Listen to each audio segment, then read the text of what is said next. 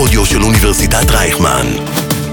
כל האוניברסיטה אודיוורסיטי. מסביב לעולם ב-40 דקות. מסע פוליטי בין מדינות ותרבויות. עם יוסי מצרי. שלום לכולם, כאן יוסי מצרי, וברוכים הבאים לפודקאסט שלי, מסביב לעולם ב-40 דקות. כאן ברדיו הבינתחומי 106.2 FM. והיום נעסוק בתופעה שמעסיקה את כולנו כמה עשורים טובים, הטרור. כדי לנסות לענות על כל השאלות שצפות, הצטרף אליי אורח מיוחד. שלום פרופסור אסף מוגדם, דיקן בית ספר לאודר לממשל, דיפלומטיה ואסטרטגיה. פרופסור מוגדם אינו עמית במרכז ללוחמה בטרור בווסט פוינט, עמית במרכז לביטחון לאומי בבית הספר למשפטים באוניברסיטת פורדהאם, וכמובן חוקר בכיר במכון למדיניות נגד טרור של אוניברסיטת רייכמן, ה-ICT. שלום פרופסור מוגדם ומה שלומך? כבוד גדול שהצטרפת אליי היום. תודה רבה. אמ, קודם כל, מההתחלה, אמ, מאיפה הגיע אלינו המושג טרור? מאיפה הוא צמח בעצם? מה, מה המילה אומרת? כן. אמ, אז אה, המילה טרור, אה, יש לה בעצם שורשים אה, מלטינית, שזה פירושו של ה... פירושה של המילה זה בעצם לעורר פחד. אבל המשמעות של... והמילה עצמה נהייתה יותר נפוצה ב... במהפכה הצרפתית, אבל המשמעות של המילה טרור היום היא בעצם כשימוש, טרוריזם זה אלימות פוליטית, זה סוג של אלימות פוליטית. ויש לטרור בעצם אה, מספר מאפיינים אה, מובהקים, שאחד זה, אה, שוב פעם, שזה באמת אמצעים אלימים. בדרך כלל נוקטים את האמצעים האלימים האלה נגד אזרחים, יש כאלה שהם חפים מפשע, אזרחים, זאת אומרת, אבל לא, לא חיילים. הוא גם כן, הוא מעורר פחד, בעצם בתוך המילה טרור, מהשורשים הלטינים, בפירוש הוא אה, מעורר פחד, זאת אומרת שזו אלימות שהיא בעצם, אה, היא רוצה לעורר פחד אה, בקרב הנפגעים. וגם עוד נושא אחד שהוא מאוד, עוד נקודה שהיא מאוד חשובה, שטרור היא בעצם אלימות פוליטית שהיא מנסה להגיע לקהל יותר רחב. זאת אומרת שהיא, הנפגעים הראשונים, המטרה היא בעצם לפגוע באנשים מעבר למטרה ה... המיידית. כי יש פה גם איזשהו ניסיון להעביר אה, מסר פוליטי לקהל יותר רחב. הקהל הזה יכול להיות למשל אה, ממשלה, או זה יכול להיות אה, קבוצה אתנית, קבוצה דתית, אבל המטרה היא לא אך ורק לפגוע, נגיד, באנשים שנמצאים באיזשהו אוטובוס או במטוס, אלא באמת להעביר איזשהו מסר לקהל יותר רחב, על ידי אלימות. זאת אומרת שטרור זה בעצם אלימות שהיא אינסטרומנטלית, שהיא אלימות שהיא... היא משמשת ככלי להעביר מסר אה, יותר רחב, מסר פוליטי. אוקיי, okay. והיום, בשנים האחרונות, אנחנו בעצם רגילים לקשר את הטרור לאסלאם או למזרח התיכון. אה, אם המושג עצמו, הדרך עצמה, ידועה לנו מה תקופת המהפכה הצרפתית, הצרפתית, נכון? נכון. אז איך בעצם הקישור הזה הפך להיות מבין אה, אה, מושג שהוא יותר אירופאי למשהו שהוא מזרח תיכוני? Mm-hmm. אז באמת, אה, אם אנחנו מסתכלים על ההיסטוריה של המושג של טרור, באמת מתחילה ב, עם המהפכה הצרפתית, שאז אגב, אה, זה היה טרור שהוא בא מלמעלה, שזה הטרור של הממשל, היום אנחנו יותר מדברים על טרור, אנחנו יותר חושבים על, אה, על ארגונים או על ישויות תת-מדינתיות.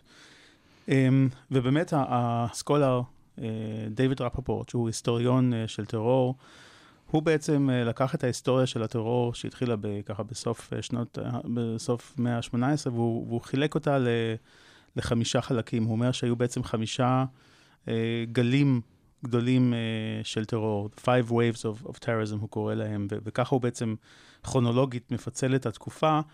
ובאמת, רק אחד מתוך חמשת הגלים האלה היא הגל הדתי, ש- שהגל הזה הוא גם כולל את הגל האסלאמי. Uh, הגל הראשון של טרור בעצם היה גל אנרכיסטי, של טרור uh, אנרכיסטי שהוא היה, uh, הוא היה נפוץ גם באירופה וגם בארצות הברית. Uh, למשל בארצות הברית uh, נהרג uh, נשיא ארצות הברית, וויליאם מקינלי, בתחילת מאה ה-20 על ידי uh, טרור, טרוריסט uh, אנרכיסטי.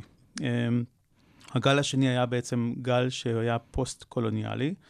Uh, לדוגמה, ה-FLN באלג'יריה והמאבק... נגד אה, צרפת, שכבשה את אה, אלג'יריה, זו דוגמה טובה לטרור שהוא היה בעצם פוסט-קולוניאליסטי, יותר אה, לאומני. הגל השלישי הוא היה הגל של השמאל החדש, שבסוף שנות ה-60 ובשנות ה-70 של המאה ה-20, הוא היה מאוד חזק גם בארצות הברית וגם באירופה.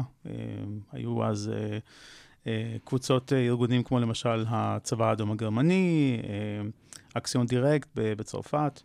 אה, אז אז האידיאולוגיה הייתה באמת אה, שמאלנית, מרקסיסטית, אה, לניניסטית. הגל הרביעי באמת הוא, הוא הגל של הטרור הדתי. אז אנחנו בעצם, כשאנחנו מסתכלים על, בראייה יותר רחבה, חשוב לשים את, ה, את, ה, את הגל הנוכחי, שבאמת היום אנחנו בעיקר, טוב, היום גם, יש היום כבר בעצם גם גל אולי חמישי של ימין קיצוני, שיכול להיות שהגל של הגל הרביעי של הטרור הדתי, שהוא בעצם התחיל עם המהפכה האסלאמית באיראן ב-1979, יכול להיות שאנחנו לאט לאט גם רואים את, ה, את הסוף של הגל הזה, ויכול להיות שאנחנו כבר בתחילת אה, של גל חמישי של, של טרור של ימין קיצוני. אז, אז אה, כזו ראייה היסטורית היא מאוד חשובה בשביל באמת לשים את הטרור הדתי האסלאמי בהקשר יותר רחב. כי טרור הוא לא... מזוהה אך ורק עם, אה, אה, עם, עם אסלאם או עם, או עם דת, באופן כללי. נכון, כי אנחנו בתור חברה רגילים לקשר טרור לג'יהאד או למלחמה בכופרים או כל מיני דברים כאלה, מה שמסתבר שבכלל כנראה לא, לא נכון. כן, נכון, וזה גם כמובן קשור להיבט שלנו הספציפי הישראלי, שבאמת פה אנחנו uh, התמודדנו יותר עם, uh, עם טרור דתי בשנים האחרונות ובעשורים האחרונות, מאשר עם uh, סוגים שונים של טרור, אבל מצד שני, גם, אנחנו גם חווינו כאן טרור לאומני, וכמובן שלפעמים זה גם מאוד מאוד קשה. להפריד בין דת לבין לאומנ... לאומניות, אז... נכון, נראה לי בעיקר במקרה שלנו, שחברה הפלסטינית מצד אחד רובה מוסלמית, ומצד שני הם באמת, יש איזשהו מאבק לאומי מאחורי, ה... מאחורי הטרור שלהם. נכון, וזה נוגע אגב גם בטרור יהודי. נכון. כן. אמ, כדי למקד טיפה את השיחה, אנחנו ננסה להתמקד בארבעה ארגוני טרור שהם באמת השפיעו ב-20-25 שנה האחרונות על, ה, על העולם, ונתחיל מהגדול, ולדעת, מה שאני יודע הראשון מביניהם, אה, אל-קאעידה. אמ, מהידע שאני מכיר, הוא בעצם מומן ותוחזק בהתחלה על ידי ארצות הברית. הכל התחיל שם במלחמה באפגניסטן עם ברית המועצות. אז, אז ארגון אל-קאעידה עצמו אה, דווקא, דווקא לא אה, תוחזק על ידי ארה"ב, אבל, אבל מה שכן, שהמוג'הדין, הסיפור עם אל-קאעידה באמת מתחיל עם, עם הפלישה אה, הסובייטית של הצבא האדום לאפגניסטן ב-79, 80, ושברית המועצות פלש לאפגניסטן, אז, אז, אז המוג'הדין, שהם היו בעצם לוחמים אפגנים, הם התחילו להתקומם נגד, ה, נגד הפולשים הסובייטים, ונכון שארצות הברית היא, היא תמכה, והיא, אבל היא תמכה במוג'הדין האפגנים. מה שקרה במשך העשור הזה, במשך שנות 1900, במשך שנות ה-80 של המאה ה-20, זה שהאפגנים כבר לא היו לבד במאבק הזה נגד הפולשים הסובייטים. מה שקרה שבעצם אה, היו אה, יזמים, אפשר לקרוא להם יזמים דתיים, כמו למשל עבדאללה עזאם, הוא היה אולי המפורסם ביניהם, לא אולי, הוא היה המפורסם ביניהם, שהם אה, לקחו את הפלישה הסובייטית כ- כתירוץ בשביל לגייס לוחמים אה, זרים אה, אסלאמים ולהביא אותם מכל מיני מקומות אה, בעולם הערבי והעולם האסלאמי לתוך אפגניסטן. קראו להם הערבים האפגנים, האפגן, the Afghan Arabs. אה, וזה באמת מה, מהגרעין הזה, שזה היה יותר מגרעין, זה היה בעצם סוג של תנועה. מהתנועה הזאת של אה, הערבים האפגנים, אה, שמשם יצאה אה, אל-קאעידה. ודווקא בהם ארצות הברית לא כל כך תמך. אז הברית כן מאוד מאוד תמך במוג'הדין האפגנים, כי כמובן זה היה גם בהקשר של המלחמה הקרה מול ברית המועצות. אבל, אבל הברית לא באמת תמכה, אנחנו, אין, אין באמת עדות לכך הברית אי פעם עזרה, תמכה כספית לבן לאדן למשל עצמו. אז, אה, אז הסיפור של אל-קאעידה הוא מתחיל בעצם ב, בסוף שנות, שנות ה-80, אה, שבאמת בזכות המוג'הדין האפגנים, דווקא פחות בזכות הערבים האפגנים, אבל יותר בזכות המוג'הדין האפגנים, בעצם אה, אה, ברית המועצות אה, הובסה ועזבה את אפגניסטן, ואז היו שם אה, לוחמים זרים שבאו מצפון אפריקה, שהגיעו מערב הסעודית, מכווית, מכל מיני מקומות, שפתאום לא היה להם מה לעשות. הם היו צריכים בעצם למצוא איזשהו... אה, משהו תעסוקה. חד- תעסוקה חדשה. אמ, וזה היה בתקופה הזאת בעצם ש- שאוסמה בן לאדן, אה, הוא פיתח את הרעיון שלו של בעצם לבנות סוג של אה, בסיס, אל-קאעידה, כמובן זה, זה ערבית לבסיס, של אה, לוחמים ג'יהאדיסטים, וה- והרעיון של אל-קאעידה בהתחלה, של, של לאדן בהתחלה, הוא היה בעצם ליצור איזה סוג של אה, יחידת חילוץ אה, אסלאמית שתוכל לבוא ולהציל את, להציל מוסלמים בכל מיני מקומות בעולם. שבהם המוסלמים נמצאים במצוקה. וזה בעצם הרעיון המקורי של אל-קאעידה, שנוסד באוגוסט אה, 1988. והאם הרעיון הזה השתנה במהלך השנים? הוא הפך להיות רדיקלי יותר אולי? כי נכון שאולי ארה"ב לא באמת תמכה ישירות בבן לאדן, אבל היה איזשהו קשר עם המערב, אני מניח, אה, במלחמה נגד ברית המועצות, ולא ממש הייתה אינטגרציה בין המערב לעולם האסלאמי באותו זמן. זאת אומרת שלא, לפני הפלישה של ארה"ב לדוגמה לעיראק, או מלחמה, מלחמת המפרץ, אז בעצם איפה בא הרעיון הזה של בן לאדן לבוא ולעימות ישיר מול המערב? כן. זה בעצם, ה- זה באמת הרעיון החדשני, אפילו הייתי אומר, הרעיון המהפכני של, אה, אה, של בן לאדן. אה, שבן לאדן, כי, כי הרעיון של, של ג'יהאד וג'יהאדיזם, קודם כל צריך להפריד גם בין, בין ג'יהאד וג'יהאדיזם. הרעיון של, של ג'יהאדיזם, שאל-קאעידה היא דוגמה לארגון ג'יהאדיסטי, הוא, הוא בעצם היה אה, הרבה יותר מכוון למדינות אה, באזור שלנו, ב- במזרח התיכון. אה, המטרה בעצם הייתה לקחת את השלטונות המקומיים יותר, אה, כמו במצרים למשל, ולהפוך אותם לשלטונות שהם יותר הדוקים. עצמאיים יותר? לא, דווקא יותר אדוקים ב- בדת, יותר, יותר אה, מתנהלים אה, על ידי האסלאם, על ידי השריעה. הרעיון המהפכני של אל-קאעידה הוא בעצם היה שבן לאדן אמר, אנחנו צריכים ללכת ישירות, ל... הוא, קרא, הוא קרא להם האויב הרחוק. לא לאו- לאויב הקרוב, שאלה היו המשטרים הערבים הכביכול אה, אסלאמים, אבל, אבל שבן לאדן חשב שהם לא מספיק אדוקים. ולכן הם היו גם כן חלק אה, מהדמות של האויב, אלא אנחנו צריכים ללכת ולהילחם ישירות באויב הרחוק, שזה בעצם, אז מי הוא האויב, הרחוק? שזה קודם כל ארצות הברית. אה, הברית והמדינות הצלבניות, כפי שאל-קאעידה אה, כיננה אותם. אה, זה מצד אחד. ומצד שני, זה באמת הציונים.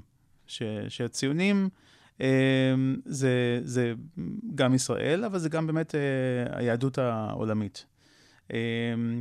אבל אז גם, אה, לאל-קאעידה בעצם יש, יש עוד אה, אה, אויב, אז יש את, ה, את האויב החיצוני, באמת יש את ארה"ב והצלבנים, יש את, ה, את הציונים, ואז יש גם את האויב הפנימי, אה, כמו אותם משטרים, אבל גם למשל אה, אה, השיעים, אה, שגם הם אה, אה, אויב אה, מאוד מאוד אה, אה, הדוק. אבל אני באמת מאמין ש, שהרעיון הזה של ללכת אה, נגד ארצות הברית, אה, הוא היה רעיון שבאמת אה, התפתח לאורך זמן, ורק אחרי שברית המועצות עזב את אה, אפגניסטן, ויכול להיות שבן לאדן היה כאן אה, באמת יותר אה, פרגמטי, והוא חשב שאולי ללכת אה, ראש בראש מול הברית, זה יכול להיות אולי משהו שיכול אה, לגייס יותר אנשים ל- ל- לקבוצה שלו. אבל הוא טעה. בגלל שמה שבעצם גילינו, ש, שמוסלמים, אה, שג'יהאדיסטים, הרבה יותר אכפת להם דווקא לעשות מהפכות בתוך העולם אה, האסלאמי, הערבי למשל, מאשר אה, ללכת ולנסות להפוך את, להילחם נגד ארה"ב. וזה בעצם מתקשר לנו למה שנקרא הארגון של השנים האחרונות, שזה בעצם דאעש, Mm. נכון? שהוא בעצם יותר מתמקד במלחמות פנימה ובלהחזיר את החליפות הגדולה, את השלטון Mhm. המוסלמי בכל הארצות שהיו תחת uh, שלטון מוסלמי אי פעם. Um, ואנחנו גם רואים הקצנה, לד... מה ש... שוב, מה שאני מכיר, הקצנה um, פנימית בין. בין הערבים עצמם, זאת אומרת שאם אל-קאעידה יתמקד בצלבנים או בציונים, אנחנו רואים שדאעש דווקא uh, מתמקד לדוגמה במלחמה בין uh, סונים ושיעים. מה שלא ממש ראינו מאל-קאעידה או בעולם המוסלמי בכלל. נכון. זה לא שאל-קאעידה אהבו את השיעים, אה, הם באמת אה, שנאו אותם, אה, אבל יש פה גם עניין באמת של, של, של, של, של, מיקוד, ובשביל דאעש באמת השיעים מצד אחד הם באמת אויב שהוא מאוד מובהק, גם אידיאולוגית, תיאולוגית, ומצד שני אבל אני חושב שיש פה גם אלמנט של... של פרגמטיות, שגם כאן אבו מוסאב א-זרקאווי, הוא חשב שללכת אה, ב... אה, של ולפעול נגד, נגד השיעים, זה משמש את, ה, אה, את המטרות שלו. לגבי דאעש ואל-קאעידה, זה מאוד מעניין בגלל שאנחנו הרבה פעמים חושבים שה, שהתנועה הג'יהאדיסטית היא תנועה הומוגנית. ואנחנו לפעמים לא מבינים, הרי אם כולם רוצים, האם הם לא רוצים כולם את אותו הדבר? הם לא רוצים הרי להפוך כולם את, ה, את המשטרים אה, ל, ל, ליותר אדוקים, אה, ליותר דתיים, אה, מבוססות על, על, על השריעה. אבל מתברר שמסתכלים ממש מקרוב על הארגונים האלה, כמו אל-קאעידה וכמו דאעש, ויש עוד המון אחרים, זה שבסופו של היום יש להם הרבה הרבה ויכוחים פנימיים.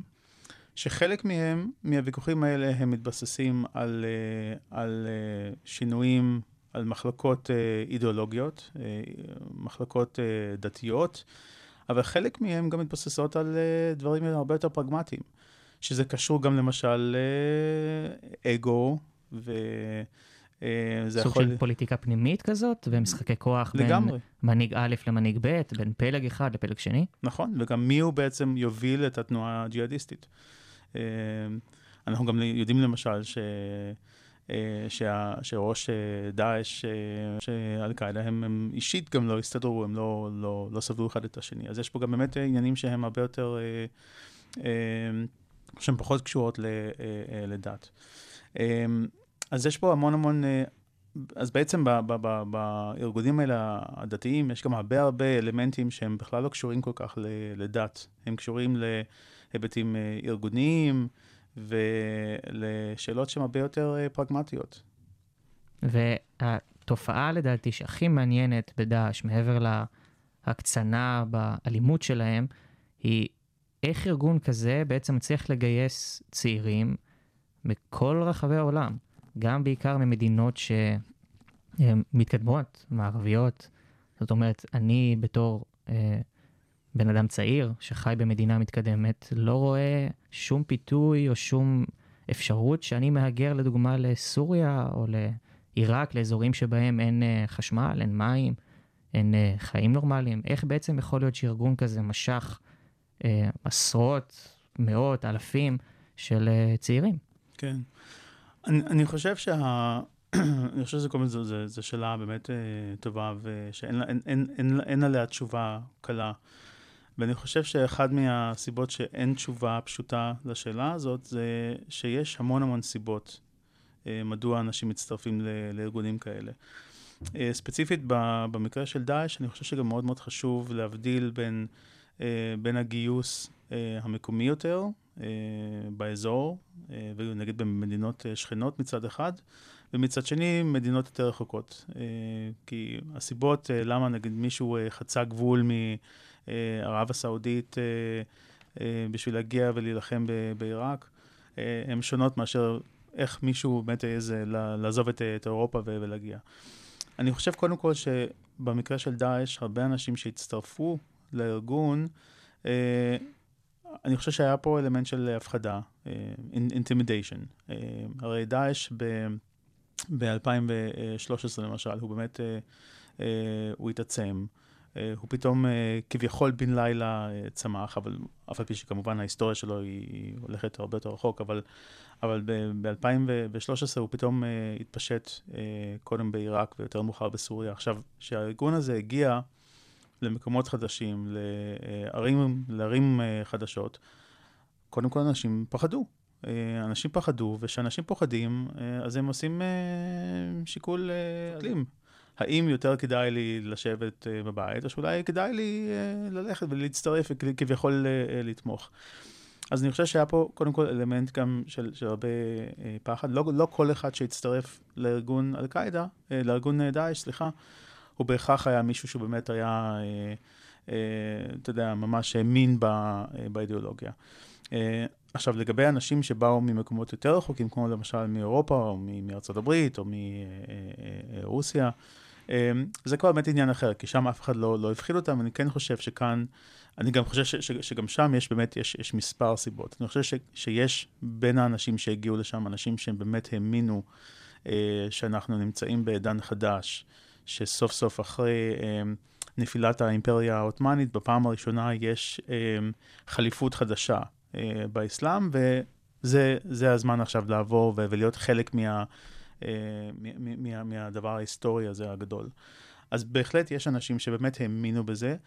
ויש גם אנשים שהם פשוט אה, היו הרפתקנים, יש אנשים, אני חושב, שהצטרפו כי הם ראו איזושהי אה, הזדמנות ללכת ו- ולהילחם, וגם אה, הזדמנות אולי אה, ללכת ו- וגם לאנוס ולהרוג. כמה שזה נשמע נורא ואיום, אבל אני חושב שאנחנו ראינו מספיק דוגמאות של אנשים אכזריים, אה, שאיכשהו זה מושך אותם. אז אני חושב ש, אה, שיש כל מיני סיבות שאנשים הצטרפו אליהם, אבל אני חושב, וחשוב לזכור, שרוב האנשים שהצטרפו לדאעש, שהיו בעצם אה, לוחמים של דאעש, הם דווקא הגיעו מה, מהאזורים המקומיים. הם הגיעו מעיראק ומסוריה ומהמדינות אה, השכנות, ודווקא לא מאירופה ומארצות הברית. כמובן שאנחנו יותר שומעים בחדשות. נכון, הסיקור התקשורתי הוא הרבה נכון. יותר גדול על צעירים שעוזבים את הבתים נכון. ומצטרפים למלחמה. כן, כי זה יותר מסקרן אותנו גם. אה, אבל רוב האנשים שהצטרפו, הם באמת, אני חושב שהיה כאן באמת אלמנט של, אה, של intimidation, של, של פחד. ו... כן. אז אה, דאעש בעצם חולל פה מהפכה במזרח התיכון, ובאמת המלחמה שלו בשיעים הכניסה שני שחקנים שלאו דווקא רצינו, שלא חשבנו שיצטרפו לבלגן שקורה בסוריה. אחד זה כמובן איראן שהכניסה כוחות, והשני הוא אפילו חיזבאללה, שמלבנון שלח כוחות לעזור לאסד להרחיק את דאעש כמה שיותר החוצה, שזה בעצם מוביל אותנו לארגון השלישי שלנו, שהוא בעצם אה, חיזבאללה. אמ, השאלה שאצלי תמיד עולה היא, מה בעצם הארגון הזה יותר? הוא בעצם יותר ארגון לבנוני שנועד להגן על העם הלבנוני בפלישה הישראלית בשנות ה-80, או שהוא בעצם פרוקסי שיעי שלוחה של איראן יותר, פחות Mhm. קשר אלינו. אני חושב שהארגון הזה הוא עשה אה, גם טרנספורמציה לאורך זמן. והוא הוא בעצם התחיל אה, כארגון שהוא הרבה יותר אה, אה, מחובר אידיאולוגית ותיאולוגית אה, לאיראן. אה, המהפכה האסלאמית אה, באיראן קרתה ב-1979, ומאז המהפכה, אה, המשטר החדש, המשטר האסלאמיסטי באיראן, הוא ניסה בעצם אה, לייצא את, ה- את המהפכה למדינות אה, אחרות. הוא לא הצליח, חוץ מ... באמת, חוץ מבלבנון, הוא בקושי הצליח. אה, חיזבאללה, עכשיו, חיזבאללה לא היה בעצם רק אה, אה, אה, תוצר של, אה, של איראן, היו, אה, הוא גם היה סוג של אה, ארגון אה, מטריה של, אה, של מספר ארגונים אה, אה, שיעים בעיקר, אה, ש, שהתמזגו ביחד לארגון הזה, אבל, אבל, אבל האיראנים כבר מההתחלה באמת גם שלחו, שלחו אנשים, אה, אנשי המהפכה, לתוך לבנון כדי באמת אה, לעזור ולתמוך ב- ביצירה של, ה, של הארגון הזה, שהוא, שהאיראנים ראו בו בעצם כסוג של אה, אה, באמת שלוחה, כזה outpost של, ה, של המהפכה האסלאמית. אה, וכן, כמובן, אה, זה שהם היו קרובים לישראל, מעבר לגבול לישראל, זה היה משהו שהוא היה אה, בונוס אה, לא קטן. אבל באמת בהתחלה, בשנים הראשונות של, של חיזבאללה, העניין האידיאולוגי והתמיכה ברעיון המנחה של המהפכה האסלאמית, שזה הווליית הפרחי, אה, שזה השלטון של ה... אה, the rule of the jurisprudent, השלטון של התיאולוג המוסלמי כן, איש הדת. המוביל. בדיוק, של איש הדת המוביל, זה גם הנחה בעצם את, את חיזבאללה. Um, לאורך זמן אבל, um, גם בגלל ש... גם בגלל שהמהפכה האסלאמית אה, איבדה קצת מה, מהעוצמה האידיאליסטית, האידיאולוגית שלה, התיאולוגית שלה, um, וגם בגלל שבעצם אה, חיזבאללה ראה שהוא הוא חייב יותר ל, ל, אה, ל, ל, להתקשר גם עם, ה, אה, גם עם הנרטיב הלבנוני הלאומי, חיזבאללה בעצם עבר, באמת עבר את, ה, את הטרנספורמציה הזאת, ו, אה, והוא הפך אה, טרנספורמציה ל, לקראת לבנוניזציה, קוראים לזה, זה המונח שמשתמשים הרבה, שהוא התחיל אה, להצטייר ולצייר את עצמו כהרבה יותר משרת, דואג לאינטרסים של, של כל... נכון, כל אזרח נסראללה מציג לבנון. את עצמו כ... כמגן הלבנוני, הוא כל נכון. הזמן אומר בנאומים שלו שהוא בעצם נועד להגן על לבנון והוא לא מיוחס לעדה השיעית, או נכון. לא שייך, לא מנסה לנתק טיפה את עצמו מאיראן. נכון. וזה מאוד מצחיק, כי, כי באמת לאורך זמן, מה שאנחנו רואים מצד אחד, זה שההשפעה של איראן היא כל הזמן גוברת. אה, מצד שני, אה, חיזבאללה מנסה יותר ויותר כל הזמן להצטייר כ, כארגון שהוא יותר אורגני ללבנון ופחות מושפע מ- מאיראן, אבל, אבל, זה, אבל כולם יודעים את זה, וגם בתוך לבנון כולם יודעים שזה, שזה שקר. ו... וחיים עם זה, מה חיים עם זה, שנקרא. נכון, חיים. חיים לא טוב, והיום באמת שחיים לא טוב בלבנון, וזו מדינה על סף קריסה, אבל, אה, אבל אין הרבה ברירה, בגלל שחיזבאללה באמת היא ארגון שהוא חזק, והעוצמה הצבאית של, אה, של, של חיזבאללה, אה, היא, היא גוברת על רוב המדינות. אה, בדיוק, אז זה בעצם כן. מוביל אותי לשאלה הבאה, שהאם ניתן בתחרות במרכאות להגדיר שחיזבאללה הוא אולי ארגון טרור הכי חזק שקם עד עכשיו? זאת אומרת, אה, מבחינת ארסנל טילים, אה, יחידות קומנדו, אה, עליונות צבאית, אה, שפשוף במלחמה, מלחמת האזרחים בסוריה. אה, אני לא זוכר שלאל-קאעידה או דאעש היה כזה כוח. דוגמת דאעש, כמו שדיברנו מקודם, הכלי המרכזי שלו היה בעצם תעמולת פחד. אנשים שמעו על הזוועות וברחו, וככה הארגון הצליח לגדול. יותר מאשר כוח צבאי באמת שהוא כוח צבאי, אבל חיזבאללה, אם, אם אני לא טועה, הוא הרבה יותר חזק מצבא הלבנון. מהמם. הוא בעצם הגורם הדומיננטי. לגמרי. אה, זה לגמרי נכון. אה, באמת אה, חיזבאללה הוא, הוא, הוא, אפשר לראות אותו כ, כצבא, ובאמת היכולת שלו, גם מבחינת הטילים, גם מבחינת אה, יכולת אה, קונבנציונלית אפילו, אה, היא, היא, היא, היא באמת אד- אדירה, והיא מהווה אה, איום אה, ממשי על, אה, אה, על ישראל. אה, אז אני באמת לא מכיר עוד ארגון טרור שהיה לו את, ה, את העוצמה אה, שיש לחיזבאללה היום. אני חושב שלגבי ה, ה, הנושא שאם אם באמת אה, נכון לראות את, אה, את, את חיזבאללה כארגון טרור, אני, אני אפילו חושב שלקרוא לארגון אה, כמו חיזבאללה רק ארגון טרור, זה לא, נותן, זה לא נותן להם מספיק קרדיט. כי הם, כמובן שהם ארגון טרור והם אה, עשו המון אה, פעילויות טרור, אה, אבל הם, הם הרבה מעבר לזה.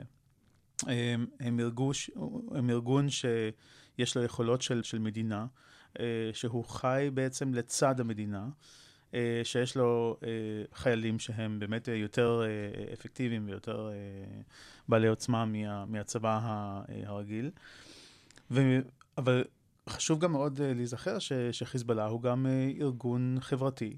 ארגון שיוצר אה, אה, מוסדות משילות, שהוא, אה, שהוא מוציא את הזבל, שהוא בונה בתי ספר, אה, שהוא מחנך. אנחנו אמנם לא מסכימים עם החינוך שלהם, אבל זה מה, ש, זה מה שהם עושים.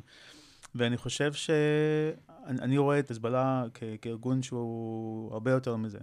אה, חברים שלי, אה, דוקטור איתן עזני ופרופסור בועז גנור, אה, הם מכנים את חיזבאללה כארגון היברידי, כי הוא לא, באמת, הוא לא מתעסק רק בזירה הצבאית, הוא לא רק ארגון צבאית, הוא גם אה, כמובן שחקן בזירה הפוליטית.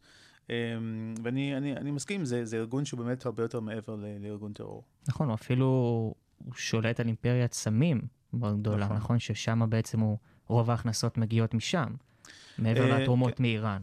נכון, כמובן. אז באמת, קודם כל הייתי אומר, התרומות אה, מאיראן הן ב- הן- הן בראש ובראשונה, אבל בהחלט אה, יש סחר אה, סמים. באירופה הם גם סחרו בסחר סיגריות למשל, וגם חשוב מאוד גם להיזכר שחיזבאללה הוא ארגון שהוא לא קיים אך ורק בלבנון, אלא הוא, הוא ארגון בעצם שהוא, יש לו אה, global presence, יש לו, לא, אולי לא גלובלית, אה, אבל, אבל הוא באמת נמצא בהרבה מקומות, הוא נמצא אה, באירופה, יש לו, יש מאות תומכים במדינות כמו גרמניה, צרפת, ויש להם פעילות מאוד רבה גם בדרום אמריקה, באזור של שלוש, שלושת הגבולות. בדרום אמריקה, שגם שם יש לנו שיעור מאוד גדול של לבנונים שיעים, אקספאטס, אנשים שהם אה, עזבו את לבנון לפני מספר שנים והיום גרים שם. וש... וחיזבאללה משתמש באנשים האלה, בשביל, אה, באמת בשביל לגייס כסף, בשביל... אה, וזה גם כן אה, מהווה חלק מאוד מאוד בלתי נפרד מה... מהמנגנון שלו, שלו. ומהמנגנון שלו, בהחלט. אז בסוג של הקבלה לחיזבאללה, שהוא בעצם על הצד השיעי של האסלאם, שהוא גם דואג לחברה ומחנך ותומך ועוזר לשכבות החלשות. אנחנו רואים ארגון טרור שהוא מקומי לישראל, שהוא פחות או יותר צמח באותה שיטה, רק מהצד הסוני של המפה, זאת אומרת חמאס, שגם ככה אנחנו רואים שהדומיננטיות של חמאס בעצם התחילה בשכבות החלשות, שהיו צריכות לעזרה, זקוקות לעזרה ולא קיבלו אותה, ומשם בעצם הארגון הלך וצמח וצמח עד שהוא נהיה בעצם אה, אה, ראש בראש עם הפת"ח על הנהגת העם הפלסטיני. Mm-hmm. אז בעצם מה, מה הסיפור של חמאס? איך הכל התחיל? אז, אז באמת, אה, אז נכון ש, שחמאס הוא, הוא לרוב סוני, אה, והשורשים של חמאס הם באים אה, מהאחים המוסלמים. וחמאס בעצם נוסד בשנת 1987, ממש בזמן קצר לאחר התחלת האינתיפאדה הראשונה, והוא צמח בעצם כ, כשלוחה פלסטינית של, ה, של האחים המוסלמים. אה, עכשיו, האחים המוסלמים זה ארגון שהוא קיים כבר אה, מאז 1920 אה, ומשהו, חיים כמעט, עוד מעט חוגג את, את יום הולדת המאה שלו. ו... אבל, אבל לאורך הרבה שנים, האחים המוסלמים זה היה ארגון ש, שנכון שבאיזשהו שלב בהיסטוריה שלו הוא כן נקט ב, ב, בצעדים אלימים, אבל אחרי שנאצר אה, דיכא את, ה, את הפעילות ואת ה, את הארגון בשנות ה-60 וה-70 בעיקר, 50, אה, 60. אה, האחים המוסלמים במשך מספר עשורים הם דווקא לא השתמשו הרבה באלימות, אלא אם כן היה מדובר באלימות נגד ישראל. ותמיד האחים המוסלמים הם תמכו בפעילות אלימה נגד, נגד ישראל. ובתחילת האינתיפאדה הראשונה, אה, אז באמת אה, החליטו בעצם להכריז באופן רשמי אה, על השלוחה הפלסטינית של, ה, של האחים המוסלמים ב, בישראל, ושמה היה חמאס, ואחמד, השייח אחמד יאסין הוא, הוא היה הראש. אני חושב שיש הרבה הרבה דמיון בין האחים המוסלמים לבין הג'יהאדיסטים העולמיים כמו אל-קאעידה ודאעש, ובהחלט שהרבה גם מהמנהיגים של אל-קאעידה וגם של דאעש, יש להם בעצם אה, מקורות אה, של האחים המוסלמים.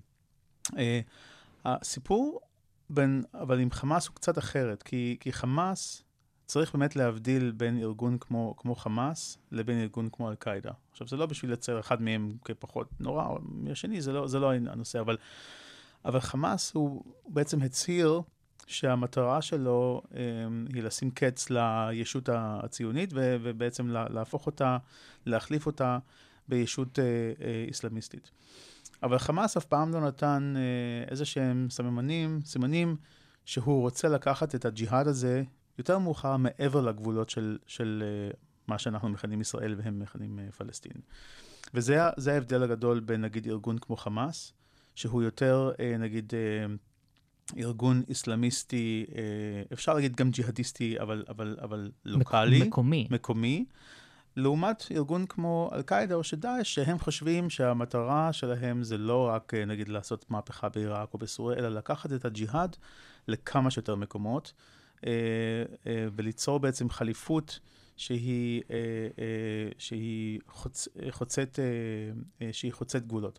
עכשיו, אני לא בא ואומר שחמאס לא הייתה רוצה לראות שהאסלאם מתפשט בכל העולם. אני בטוח שהיא הייתה רוצה לראות את זה, אבל, אבל, אבל היא לא, התעמולה שלה, היא, אה, היא לא מתבססת על, על הג'יהאד העולמי, אלא באמת, אה, ואפשר גם לקרוא את האמנה שלה למשל, היא באמת, היא, היא, הפוקוס שלה זה... על אדמת פלסטין, זה, בדיוק, פלסטין, לה, בדיוק. להכיל מחדש את החוק המוסלמי על אדמת פלסטין. נכון. זאת אומרת שלדעתי הם אפילו לא מציינים שיש להם בעיה עקרונית עם יהודים.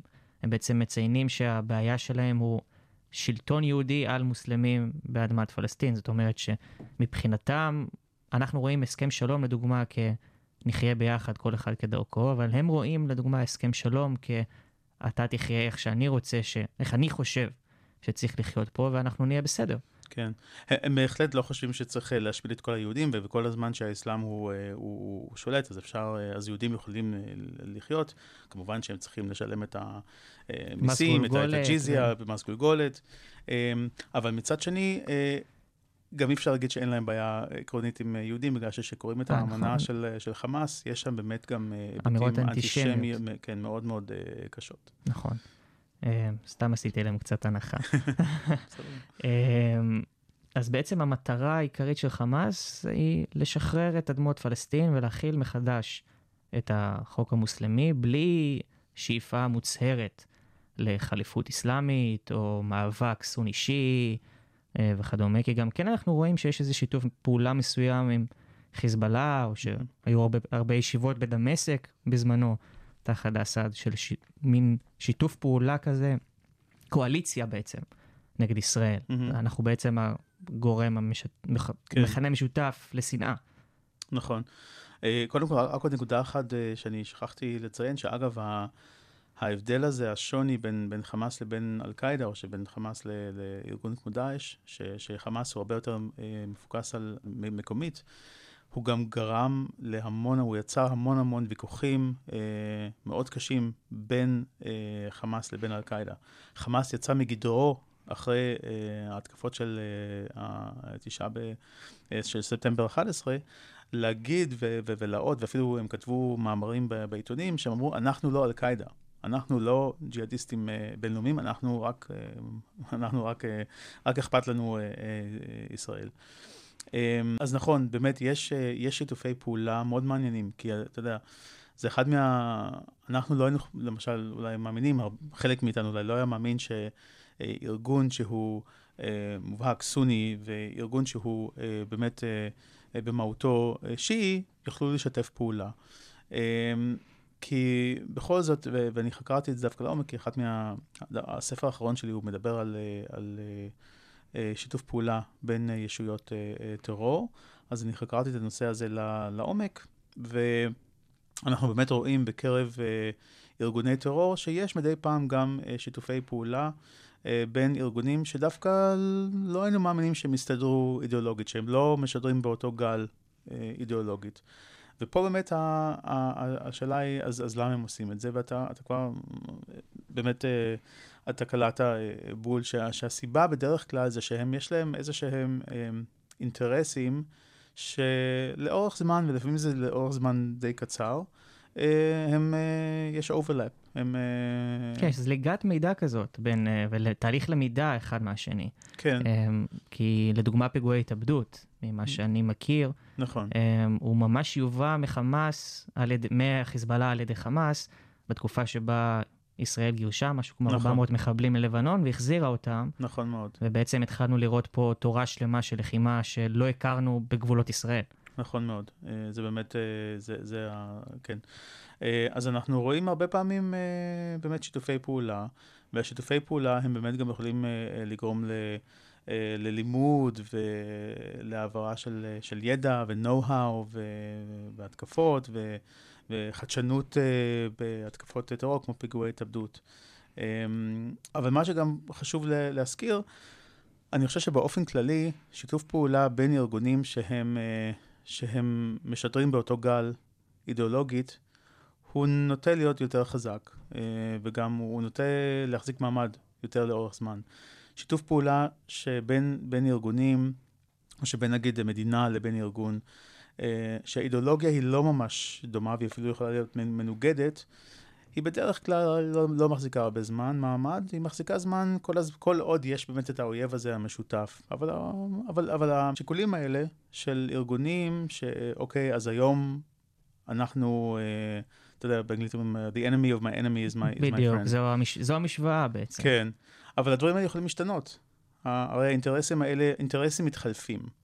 אה, גם אידיאולוגיות יכולות... אה, להתחלף, אבל זה, זה כבר עניין, זה, זה כבר לקח יותר זמן. אינטרסים אבל, אבל באמת אה, יכולים להתחלף הרבה יותר מהר. קצת אקטואליה יותר לגבי ארגוני הטרור.